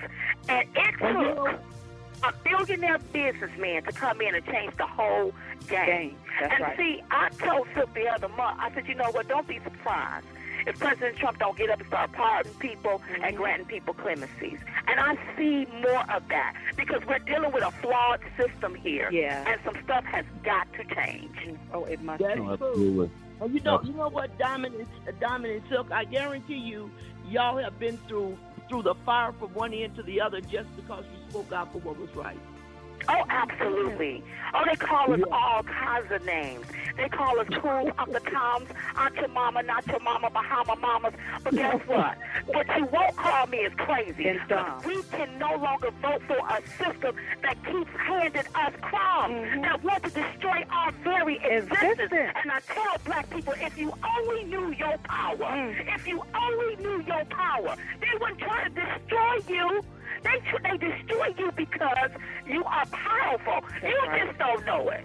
See, let me tell you why I say that. Because in the communities, you have a liquor store on every corner. You have a abortion clinic every other block to kill your baby. Mm-hmm. Drugs is peddling in the neighborhood to take you out of here to put you in jail. Mm-hmm. Everything is designed Yeah.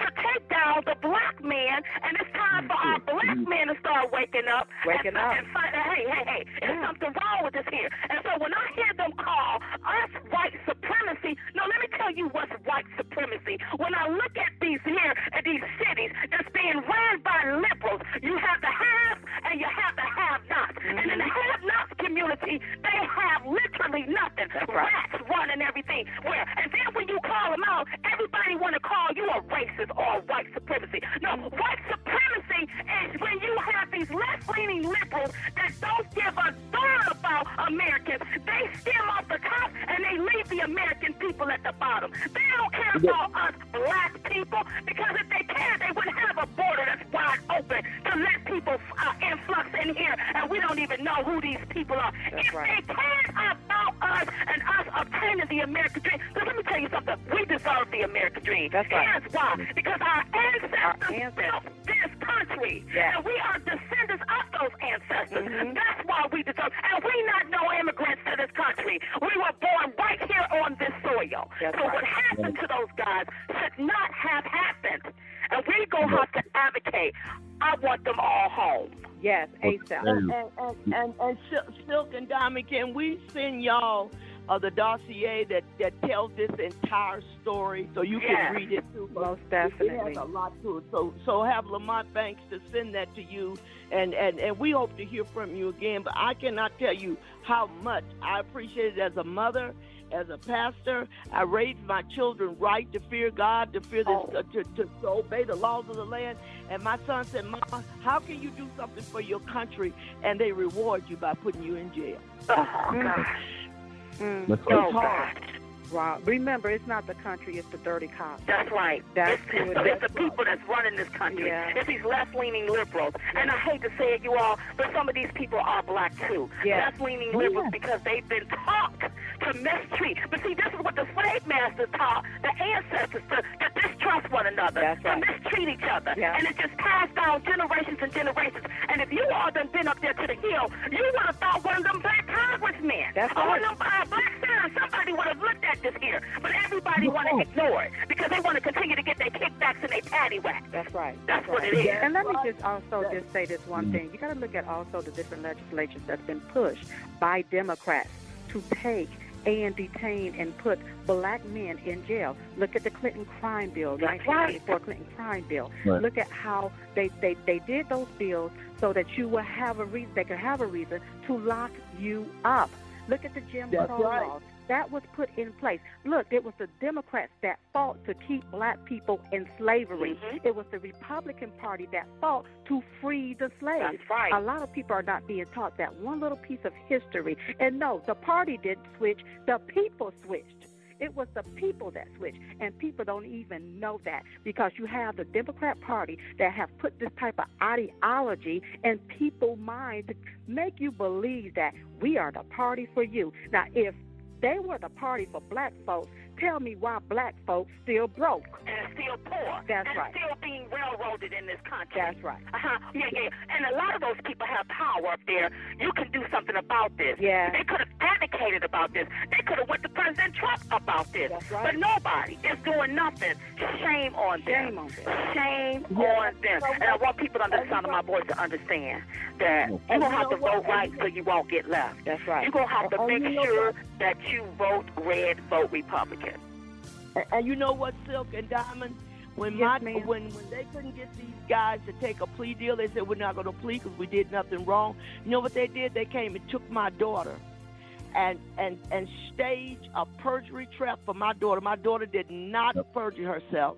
They brought her into the grand jury. She wasn't in even a part of this. They put my daughter in jail in Arizona for six months, and and then told and then and and, and she brought the evidence to court from a handwriting expert to say this woman did not do anything wrong. And one of the attorneys said it doesn't matter whether she did anything wrong or not. She gonna get some jail time. And my daughter was under so much pressure until I truly believe that's why she ended up having that that the head problem because mm, And because she had an aneurysm that's due to stress. She had a blood clot to the brain, correct? Correct. An aneurysm? That's Yeah, right. stress can cause that. Yeah, stress can cause that. 'Cause stress can cause your blood pressure to go that high when that happens. Stress can Well, cause yeah. And this came down to again that pressure, and I said this on our show that uh, who all that was involved, Judge Christine Arguello, the federal judge, the FBI, uh, the attorney, uh, the U.S. attorneys, all the those that that manufactured this garbage.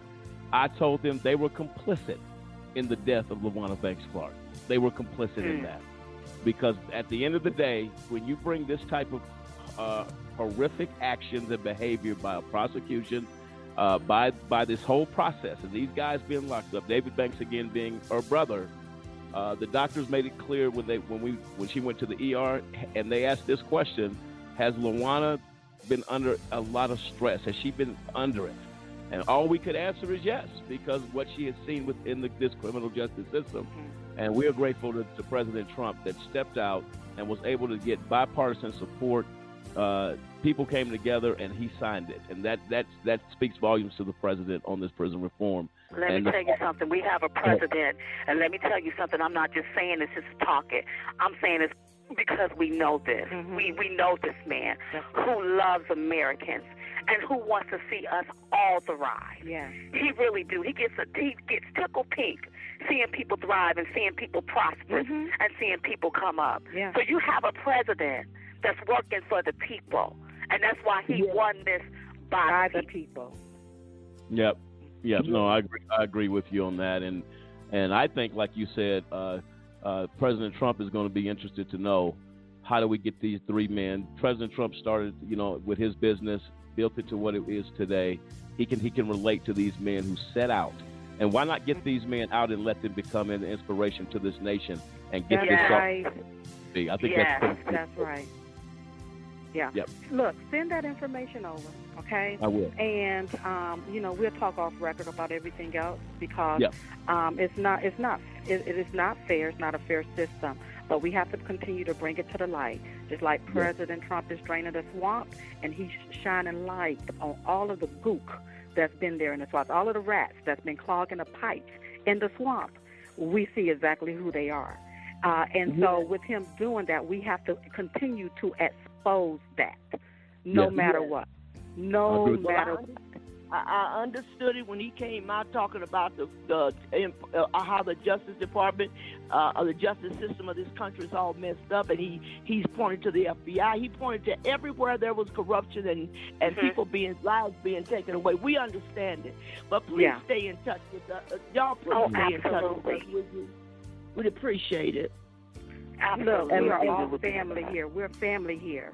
And those Yeah. guys that's locked up, those are my brothers. That's right. And I don't care what color home. they are. I don't That's care right. what color they are. Those are my brothers. And we're getting them out. They're coming home. They're coming home. Well, let, Thank let- you hey, so much. We thank- appreciate it. Banks. Yes. And uh, Pastor Banks, thank you so much uh, for calling in. Diamond and Silk, uh, I can't say enough for uh, you guys taking time. I've enjoyed the conversation. Thank you guys so much for what you do and being a part of justice and advocates for justice. We appreciate it so very much. Thank you, and thank, you for having us.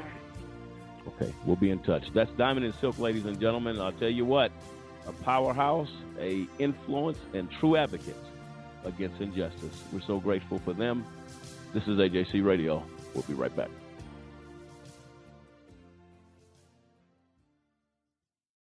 So, you know, Diamond, I am just so excited about the First Step Act mm-hmm. that is being implemented with prison reforms. And what I'm most excited about is the fact that we have a president, President Donald J. Trump, that wants to sign this into law. You may not have a family member in prison Right. but if a prisoner get out and he don't have the tools that he need to be successful he may come and break in your house. That's right. or he may commit another crime and it may affect you and your family. You have to understand that most families are severely impacted by a loved one going to prison. Uh-huh. and when they get out sometimes um, they're not able to re-enter into society That's where they can make it on their own. And so this should be a bipartisan effort on, On both, both sides sides. of the aisle Mhm. where people are coming to the table. Let's get this signed into law.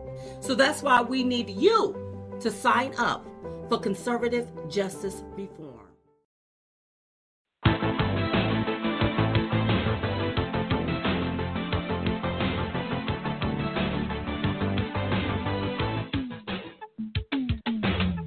Well, there you have it, ladies and gentlemen. Sorry for the delay there. I'll tell you right now if you're looking for some people to back you, to get behind you, they don't come better than Diamond and Silk. I'll tell you that right now. And what an interview, what a passionate group of young ladies committed to fighting injustice. And we want to give a very special thanks and a shout out to Diamond and Silk, President Trump as well for, I'll tell you what, I'm going to echo the words of President Trump. The best is yet to come in regards to the prison reform in this nation. And when you have two ladies like Diamond and Silk on board, sky's the limit and beyond. This is AJC Radio. We'll be right back.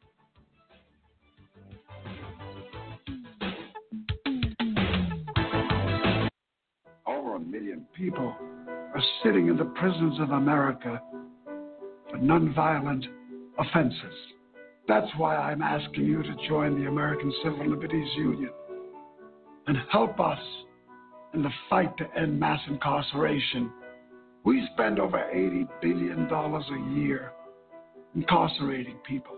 Alternatives to prison, like community service, drug treatment, and rehabilitation, costs less and can turn lives around. It's time for fair justice. It's time for smart justice. And we need your help.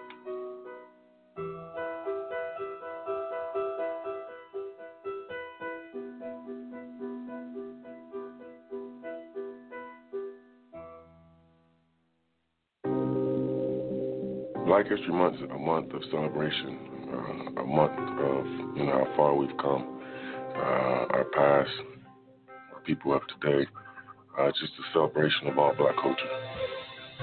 The opportunities that we have today would not exist without the sacrifices uh, of those before us. They really paved the way for us. The things that really matter during the month is just to continue to push forward, to make sure we continue honoring those thoughts and you know those individuals. There are no loose ends in TV procedural dramas. At the end of the hour, the bad guy always gets what's coming to him. Unfortunately, the real world is a lot more complicated. We know from the work of the Innocence Project and other organizations in the Innocence Network that the system doesn't always get it right. According to the National Registry of Exonerations, since 1989, nearly 2,000 people have been exonerated of crimes they didn't commit. What people don't realize is a good number of those people pleaded guilty to crimes even though they were innocent. In fact, in nearly 10% of the nation's DNA exonerations, people pleaded guilty to serious crimes and agreed to serve significant prison time because the system is stacked against them, especially if they are poor and people of color. That's right. The stakes are so high that we have innocent men and women agreeing to serve long prison sentences. A system that puts that much pressure on people to plead guilty is a problem. Visit guiltypleaproblem.org to learn more about the men and women who are pressured into pleading guilty to crimes they didn't commit. And join us in demanding that our elected officials do something to protect the innocent people who get caught up in a broken criminal justice system. Thank you.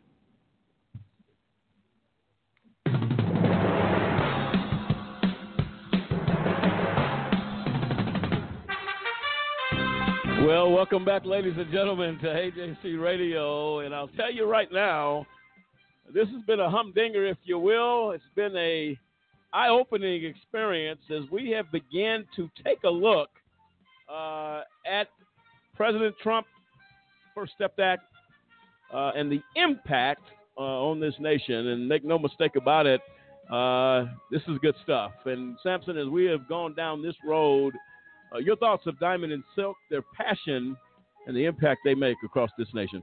Well, I mean, they've only been out for what I understand for about five years, and you can tell these ladies. I mean, they they started out from what I understand with just like an idea and the webcam on an on an Apple iPad. Now they they have you know over 2.2 million followers across you know various social media platforms, and you can tell that their heart is in every single thing that they do. You know, you don't get that loud, that passionate, that excited when you're talking about something, whether it's a good excited or bad excited about, you know, getting these men released from prison, talking about the problems that are in the criminal justice system, about reform, about President Trump, who they avidly support. I mean, you can hear it in every bit of their conversation where these ladies stand, how badly they want to see something change in this in this country, and how much they're willing to stand up for not just you know um. Minority society, but the entire society as a whole. Like, hey, there should be no difference when it comes to anything that happens you know, to people when it comes to justice. There should be no difference between black, white, brown, whatever. There should be this is the law and that's what it is, and they want to see it reformed, and it's great. No, no, no, for sure. And uh, what's all the hype about that has a video right at three million views or very, very close to it that shook social media, uh, shook it up. And I'll tell you what, when President Trump retweets a tweet, uh, he does nothing small. So if he's retweeting, something's going on. So let's take a listen to that release of Clifton Stewart. Here's the audio.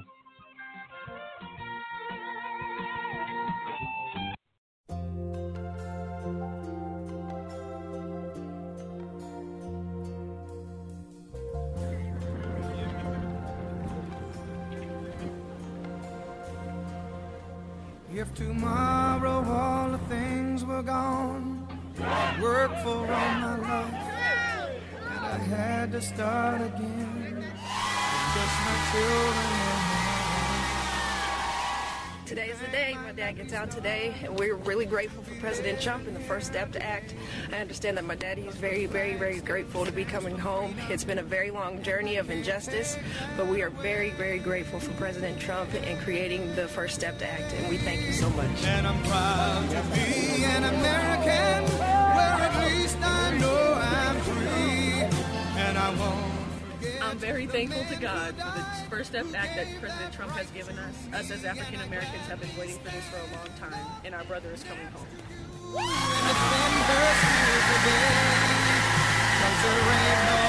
Thank you, President Trump. God bless the USA.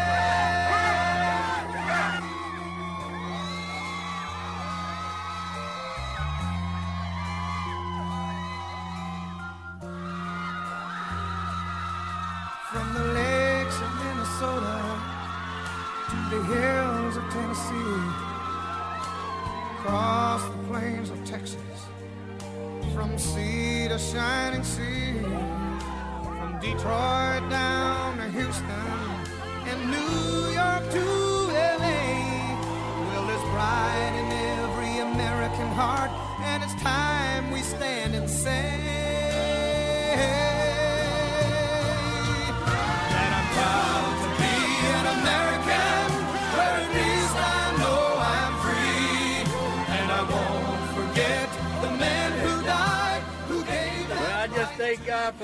Being here, being able to get out. We thank God for President Trump and the First Step Act.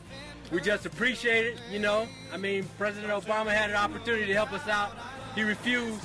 But uh, remember your three brothers that are still in chains, you know. We still got some guys that need to come out. So we just thank God for everybody being here. You know, this cold speaks volumes that y'all out here. We appreciate you, okay? So uh, I just thank God, you know. Yeah, we're gonna go get him some food.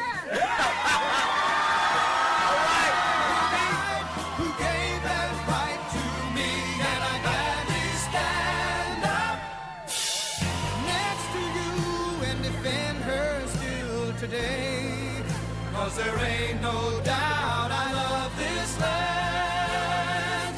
God bless the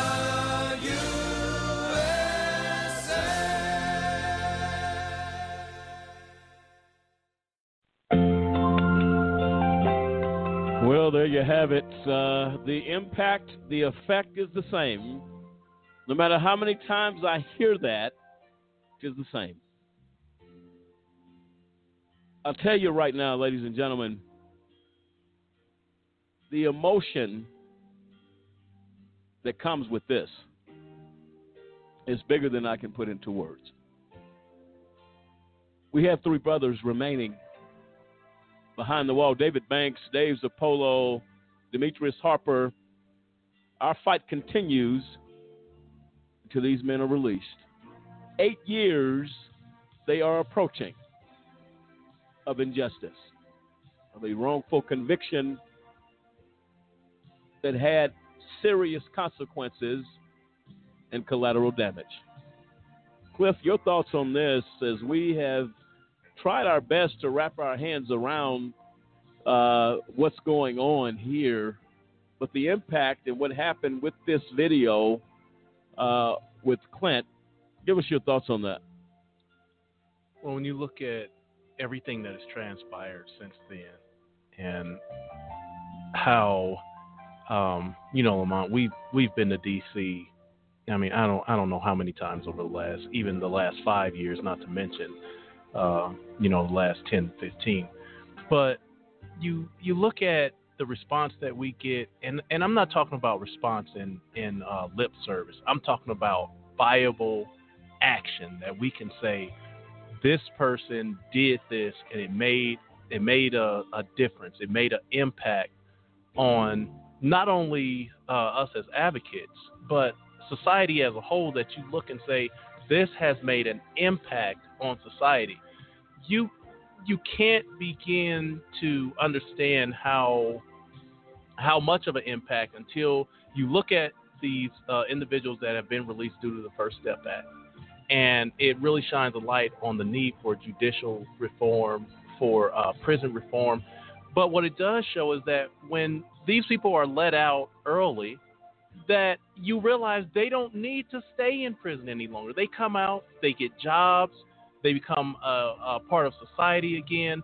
They have things to offer to their communities. So what it shows is that they don't need that the the sentence didn't need to be that long in the first place if they get out early and they're becoming viable members of society. So it shines a light on the fact on the uh, need for judicial and uh, prison reform. And like Diamond and Silk said, you know, uh, they they're the things that they said that we heard tonight. If you are uh, if you are a liberal, Democrat, whatever you want to call it, the the arguments that they made will make you take a serious look at who you are, what you believe, and how you feel you're represented by members of Congress. I'm not telling anybody who to vote for, but you got to deal with the facts. You got to you got to do the research yourself, deal with it, look at the truth, and say, hey, I need to make a viable decision on what is going to impact me, my community, and America as a whole. No, good point, uh, Cliff, on that. And um, it, you know, it, it is simply the truth. As I said, let's let's put these men uh, back into society in a productive manner uh, where they can continue. Everybody doesn't have a vision or a dream on that magnitude that can shape a nation, protect our children, our children's children, and all those that feel that we must establish tomorrow for this nation. Uh, Kendrick, your thoughts on that as in, in, in, in cooperation of what Cliff said? I just think it was refreshing hearing uh, from people that get it. It didn't take long to explain uh, the wrong that was done to the IRP five. Uh, it's it's good to see that you know what you're not talking in circles. Because a lot of times you're, you're you're explaining the case to people, and you understand that they really don't want to get it. It's almost like it's too it's too evil, and I'd rather close my eyes and close my ears and close and, and say nothing about it but it's good to see people that are passionate, that understand, you know what, this is a time for change. And sometimes in change, you have to be brave and step out of the box and do something different so that change can really happen. And so it was very, I was, I was, it's an honor to have them on the show that you guys got a chance to interview them. I mean, it was, that's, that I enjoyed the whole segment. I mean, from the beginning to the end. And I think we, America needs to take a note that we are all citizens here, and we should all fight for our rights here and believe that, you know, justice should happen to everybody. No, no, absolutely right. And uh, right now is our friend we had on the show last week, and uh, she, I tell you what, she's fired up. Cassie Monaco is joining us, and she's excited. Wanted to have a comment in regards to what she's heard tonight. Cassie, are you there? Hi, Lamont. I'm here. Can you? Am yes, I there? we can hear you. Yes, you are. Okay, good. Oh my God. Well, uh, thank you um, for taking my call. I wish I could have had the opportunity to hear the whole show. I cannot wait until after we hang up and I can um, listen to it. But my goodness, to listen to Diamond and Silk, they are so passionate and they are fierce and they are fighters. And I am just like now I'm even more fired up. I'm fired up, but I'm even more fired up after hearing a little bit of them. And then you had to go and play the the sound of of the video again. That makes me cry every single time. It touches Well, that's me. a good cry. Oh my gosh. Right. I mean, such a beautiful job um, you guys did on that. And it's just, it's so inspiring and motivating. And, yeah. So, You it's, something, yeah. I'm sorry, I didn't mean to interrupt you. I know you had said had something to say about compassionate release. Is, did you want to yes, share that? Yes, yeah, yeah, I do because when I had I just tuned in um, to uh, the interview, you guys were speaking about compassionate release, and I have so many examples of where compassionate release was denied, and one where I helped fight very hard for um, compassionate release to happen, but uh, one of my examples is uh, Jimmy Massat, Mm-hmm. a gentleman in his uh, 70s and serving time in Deborah Englewood, and his wife, his beloved wife for 15 years. Uh, Wow. 50 years. 50 years Yes. past. All right. Oh and wow. Jimmy was, yeah, he he was down to his last two years of sentencing a nonviolent person. All he wanted to do was go to his wife's funeral and say goodbye, Oh wow. and he wa he was denied. Well, he was denied. Yeah. And And then the- you have. Go ahead, Cassie. Go ahead. No, please. no, go ahead, please. Uh, I and think then, the problem. uh, I think the problem we have with compassionate release, and, and Cassie, we're going to have you back on since we're on, our, our backs are against the clock right now. But I want to discuss this further with you. We're going to talk offline and get you set up to come back and really dig into that. That's a show by itself. Uh, the problem is wardens have too much power to grant. It should be an automatic thing. This guy is lost his wife for 50 years. 50 And years. you- that is uncomprehendable to me.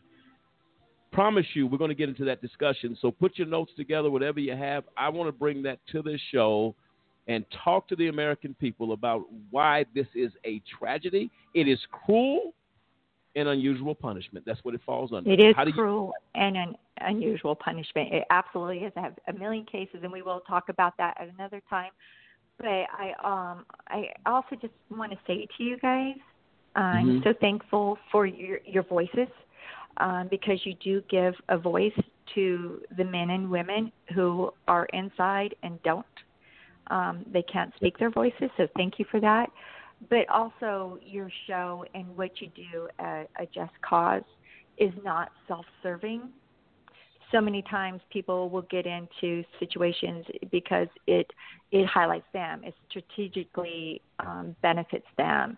But um, at a Just Cause, you guys are looking out for everybody and giving them a voice, and it is so appreciative. And I mean, look at what you just did with that video. You know, Diamond and Silk tweeted it. The president picked up on it. Um, to be able to get something noticed like that is amazing. And I know um, you all deal a lot with you know wrongful convictions, but I'm going to do a, a shameless plug since you have me on here. Um, I'm dealing right now with uh, juvenile um, lifers, and maybe that's something else that you, you guys can consider for your show. And I'm advocating for uh, uh, a man, Andre Cooper. I'm going to visit him Saturday. I know his his story. I'm going uh, to the prison and visiting him Saturday. Well, and he's could you do another is- man. Well, D- Cassie, do me a favor. Me and you will talk this weekend, and uh, Mhm. whatever time works for you, hit me up, call me. Let's talk about it. I want to talk about all those issues. We are out of time. Thank you so much for the kind words.